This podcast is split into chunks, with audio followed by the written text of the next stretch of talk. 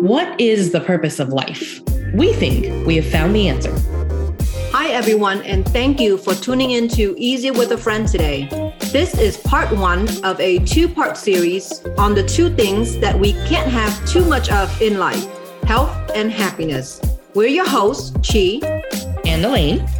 And today we're discussing some ideas to help increase your happiness. Yep. And as the Dalai Lama said, the purpose of our lives is to be happy. So let's start with that ever elusive pursuit for the ultimate human emotion, because that's what life is about, right? Happiness and how to attain it. We've been doing some research and also have a few thoughts of our own. Chi actually saw this article from Neuroscience News that cited an online poll asking a question about what age are you happiest? And it got us thinking. The author of the article was a developmental psychologist who said that you are happiest between the ages of 30 to 45, but specifically, the number is 36.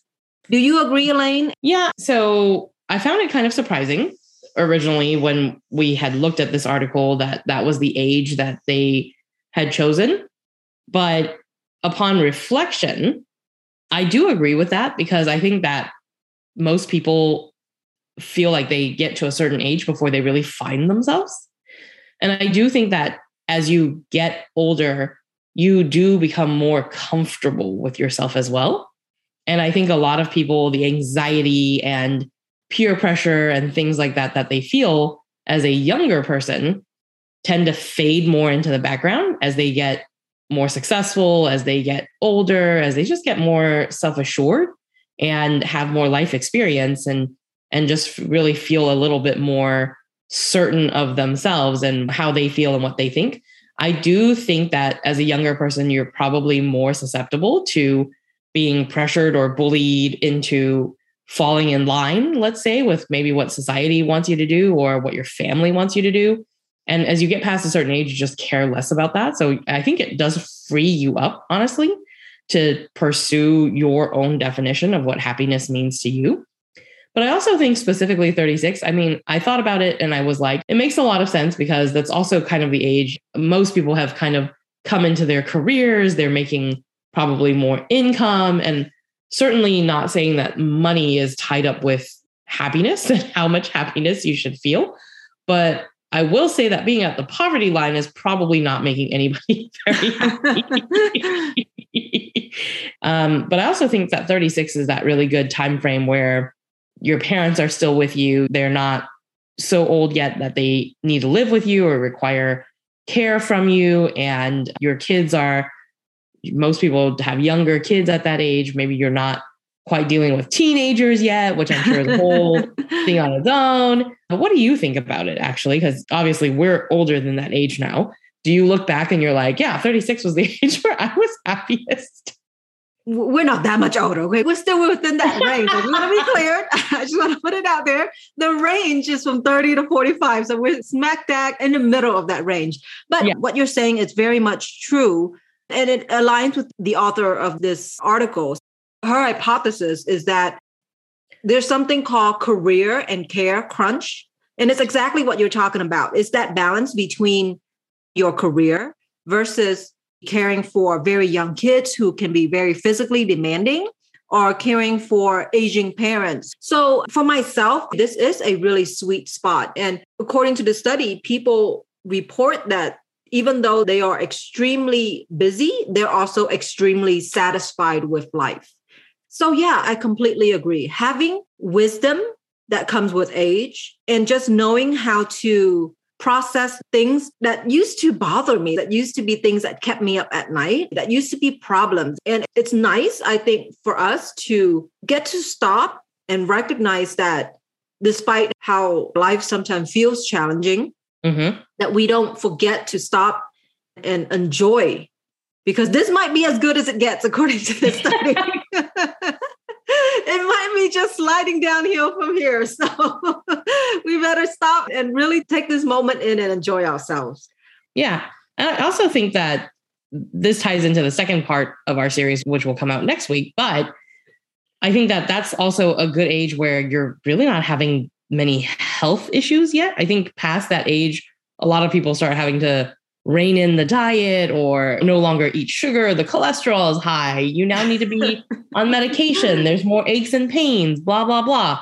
So I also think that this is kind of a solid age in terms of health. Certainly, you don't have the vigor of your 20s, but you aren't suffering right now.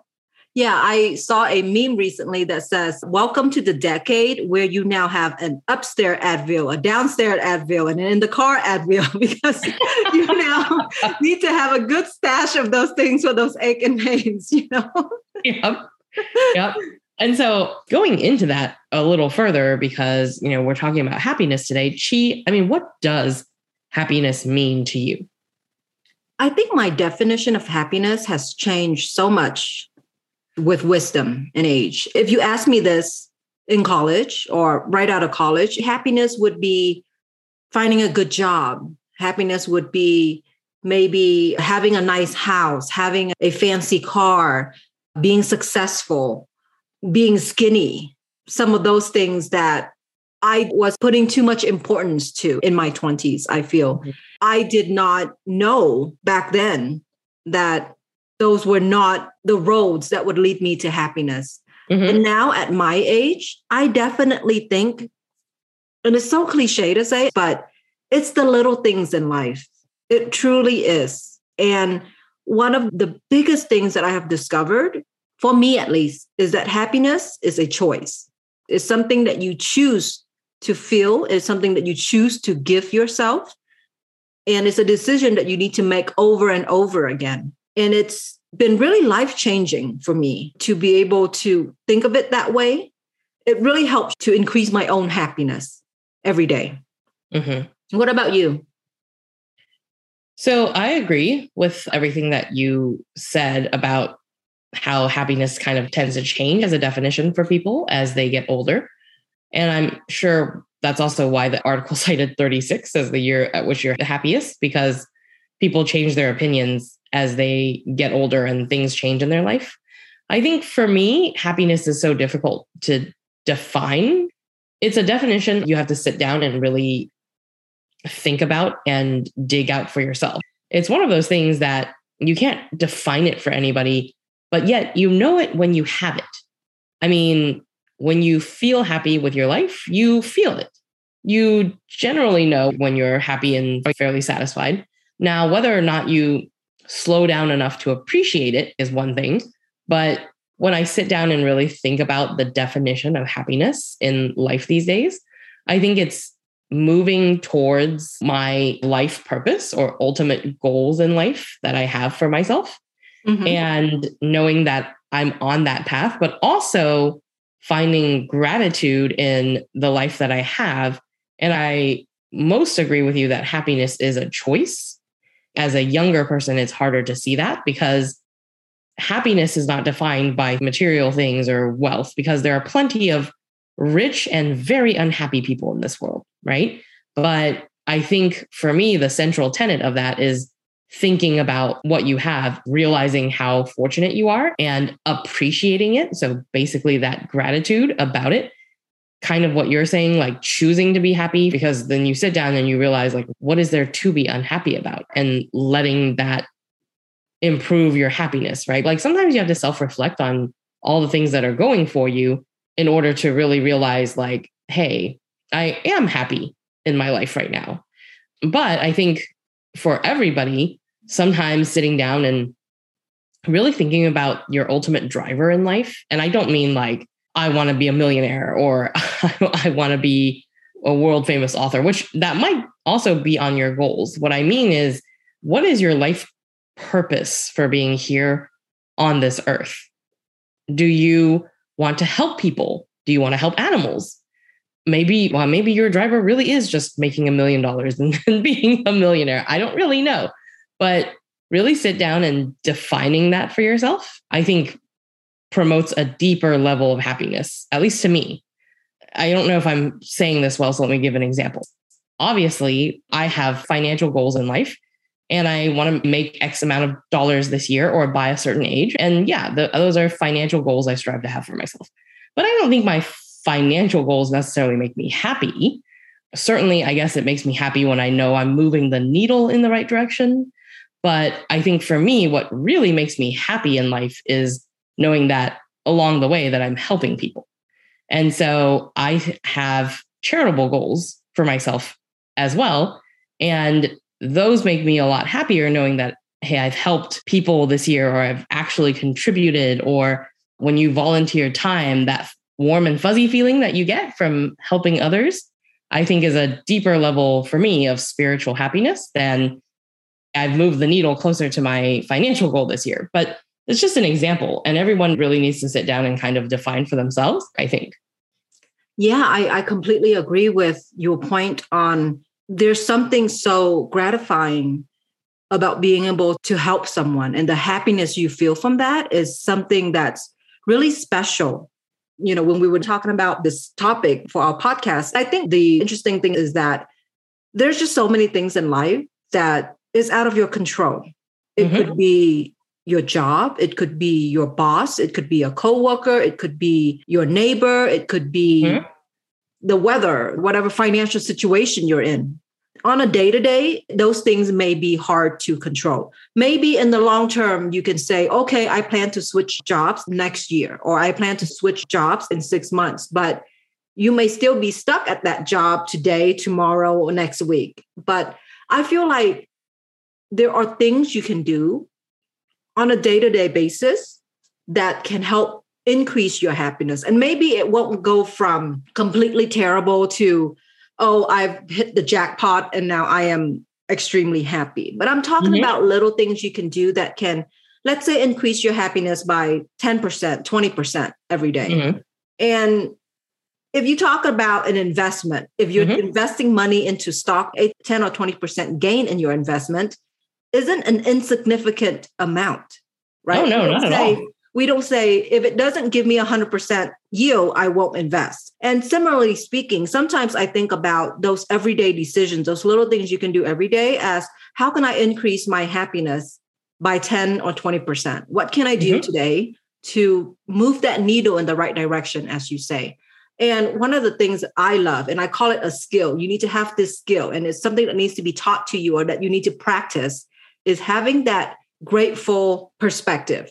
Mm-hmm. It's something I try to teach to my daughters to be able to stop, count their blessings in the moment. What are some great things that happened to me today to help counter those negative emotion you may be feeling right at that moment because you didn't get what you want or mm-hmm. something happened that you didn't like. And that is such a powerful tool that you could use at that very moment to help yourself turn that corner or turn that needle in the right direction. In my house, as we sit down for dinner together, we'll go around the table and we'll do our gratefuls. And that's kind of how I started practicing with the girls to teach them this skill. I would start with something like, I'm grateful that the sky is clear tonight and we can see the stars and it's so beautiful. And mm-hmm. we can pick very mundane, small things all the way up to I'm really grateful that I have a nice house, or it could be anything. There are also other little things that I like to do that are a bit more common sense, but you sometimes forget how if you just make a little bit of time out of your day to do mm-hmm. this, it can increase your happiness by that 10 or 20%. An example that I used before is Starbucks, how right. I try to get myself a Starbucks about once a week or once every two weeks. I've also since developed a dependency on boba drinks. And so I blame Elaine. She gave me her blessing on the Starbucks, and now I've added to it with the boba. But hey, I only blessed you on the Starbucks. I never said anything about boba. Rein it in, okay? yes, yes. You know, sometimes just letting myself have that little treat, especially when I know I am about to face a difficult task of running a long errand, something I didn't want to really do, or something like that, it helps make that task a little bit easier. It helps make my life just a little bit more enjoyable. I then, totally agree. The other one that as a mom, you hear a lot about is self care, is taking time for yourself. And honestly, when I had babies and toddlers, don't even talk to me about self care. It was so hard.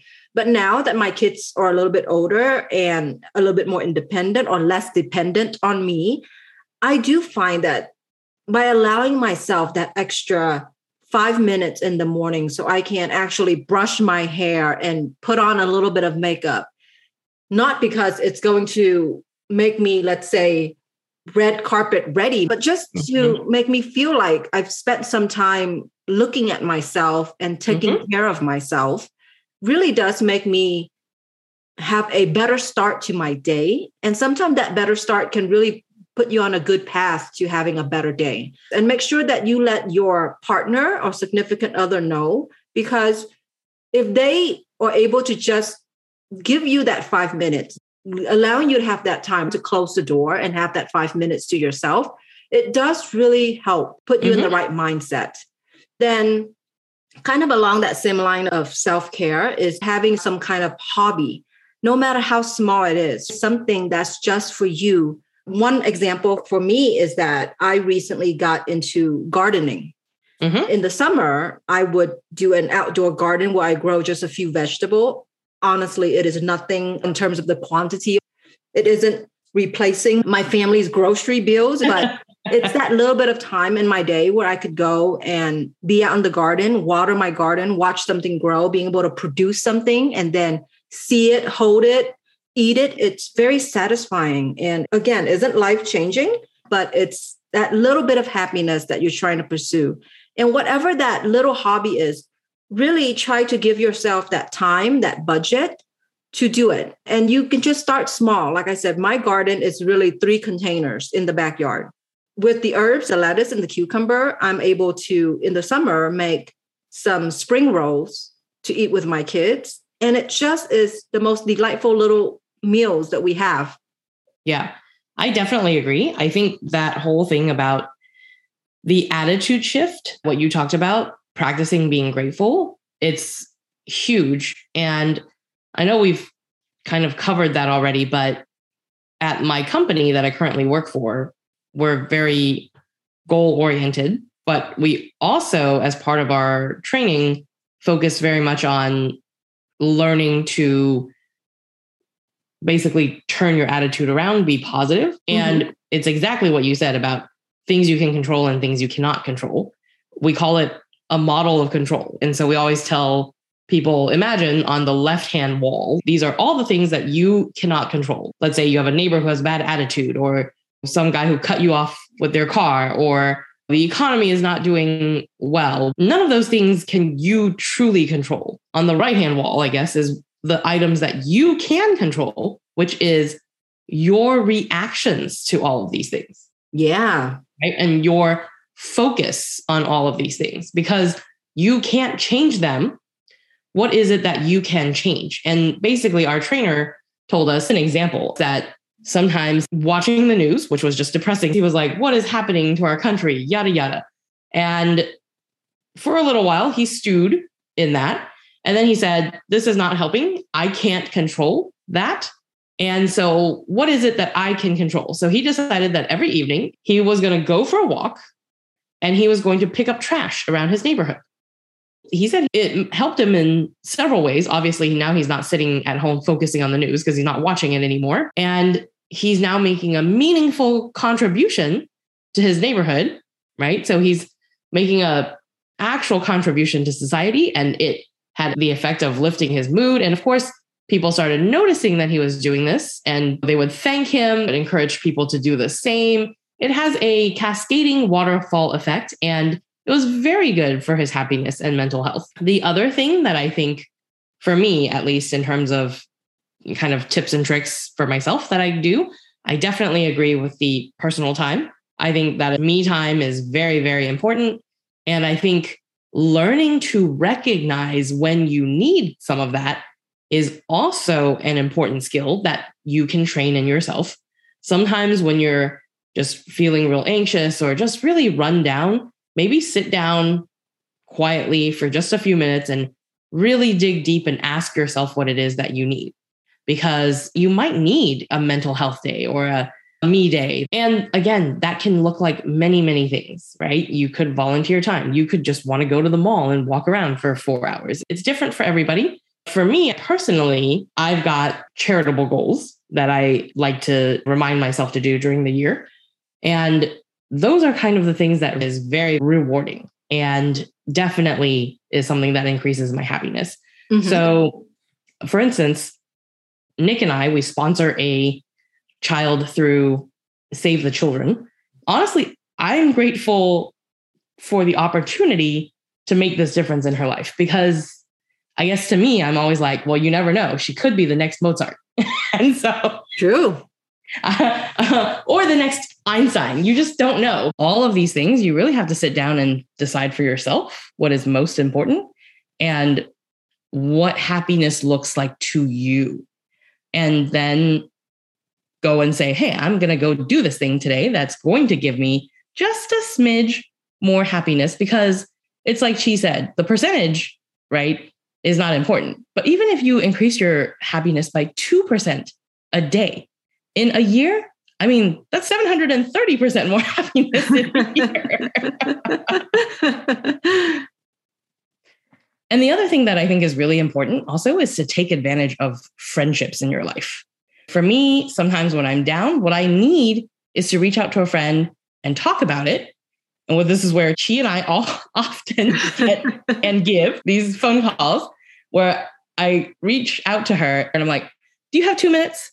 I just need to vent about something for a couple of minutes and we'll talk. So, making sure that you have friends that are in your corner who really reinforce that positivity and support you, knowing that you're not alone sometimes and dealing with whatever is happening in life all of that also super helpful. I think your friendship web is very, very important in terms of your overall mental health and happiness.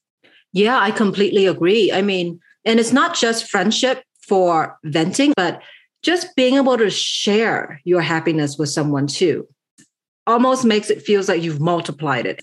I'm not even talking about big days like your wedding day or your birthday, but I'm talking about like hearing a funny joke and being able to share it with your friend in a group chat. Mm-hmm. Makes that joke even funnier.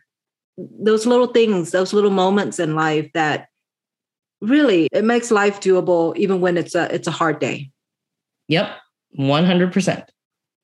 So that's it for this week's episode of Easier with a Friend. Once again, we deeply appreciate all of you listeners for tuning in. As always, we hope you are inspired to reach out to a friend today if you enjoyed today's episode. Remember to subscribe to the podcast so you won't miss any new episodes.